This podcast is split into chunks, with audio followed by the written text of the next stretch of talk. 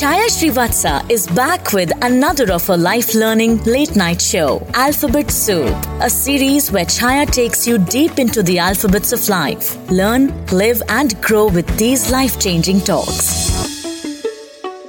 Hello, and welcome to my late night show. C for cat. Uh, no, let's change it. We're going to change C for change. Today we are going to talk about change. What do I mean by change? Not when your mother tells you, go change your dress when you come back from school. No, not that change. No, change the channel, mama. I want to watch cartoons. No, not that change. I'm talking about a change in your own behavior in your actions, in your thoughts? Mm-hmm. Does it make you think a little? Yeah, but I don't want to change. We are like that only. हम तो ऐसे ही भैया. Okay, fine. You can accept yourself the way you are. It's your choice. But sometimes it's good to change with things that are happening in the world. Like, for example, I'm an old woman. I never knew anything about technology. But I had to learn, I had to change my old fashioned thoughts to be able to use technology to speak to young people like you. Change is very essential. If you want to move forward in life, you have to be flexible enough to change. But the next thing is what do you change? Why do you change? How do you change? When do you change? Look at all those questions. Difficult to answer, isn't it? Don't worry. Other people will tell you, oh, you know what? You're like this. You must change. Hmm, listen to it. Don't react. Go back.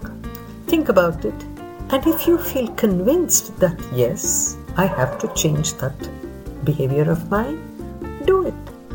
In fact, you should be very happy when somebody criticizes you because it gives you a feedback to change.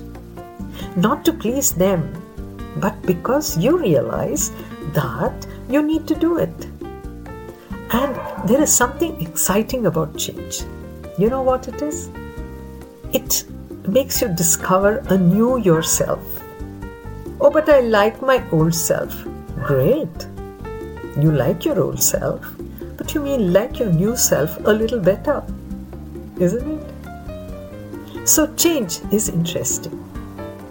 But one thing you must remember you can't change everything. Can you? No.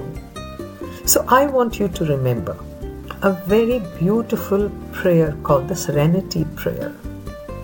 It says, please give me the courage to change what I can. Give me the serenity to accept what I cannot change. And give me the wisdom to know the difference between what I can change and what I cannot change. Wow. Mm-hmm. Isn't that a very nice prayer? So from today, let us be flexible to change. Not for the sake of changing, but because it'll make us a better person. Mm-hmm. Okay? So think about it till we meet again tomorrow for the next alphabet. Bye.